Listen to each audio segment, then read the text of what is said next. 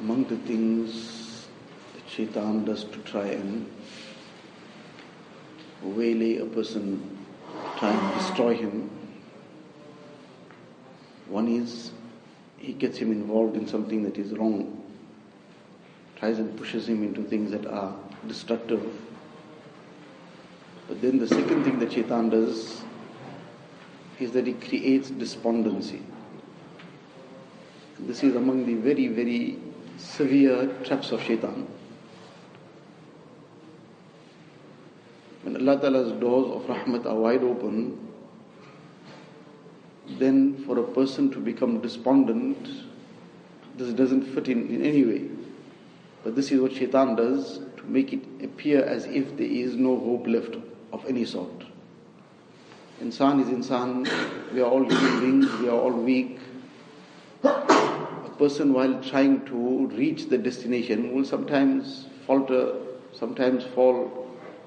Like a child, when the child is starting to walk, the child doesn't start walking in one day's time, in one second's time. It's a long process. The child will start crawling, and after crawling, sometime later, he'll start walking by supporting himself with something, holding around things. Then he'll start walking without any support and fall. And he'll wake up again and walk some steps and fall again. Then he will walk and maybe in the whole day he might fall once or twice. And then in the week he'll fall a couple of times maybe. And as time goes, in time, provided that he is consistently waking up every time and walking, the time comes when then he, perhaps maybe years may go past and he may not fall. But it didn't start off like that. It didn't start running on day one. Shaitan uses that initial stage where a person is trying to walk and slipping and walking again and falling sometimes. Shaitan uses this to create despondency. Whereas Allah Ta'ala has left things very, very wide open for every person to still reach the destination despite his weaknesses.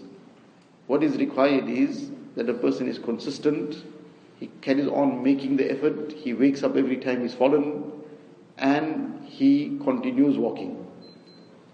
So Allah Ta'ala in His court there is no place for anybody to get despondent. لا تيأسوا من روح الله إنه لا يأس من روح الله إلا القوم الكافرون that only such a person can become despondent who doesn't have any faith and belief in Allah Ta'ala himself.